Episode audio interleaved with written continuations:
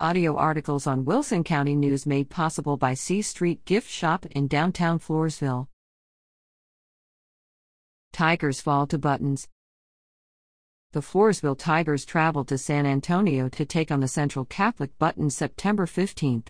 The Tigers were coming in 0 to 2 for the season and were excited to take on the Buttons.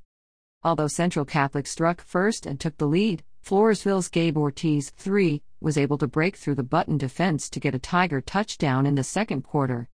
Luke Cardenas, 2, found a hole and carried the ball 20 yards for the Tigers' second and final touchdown.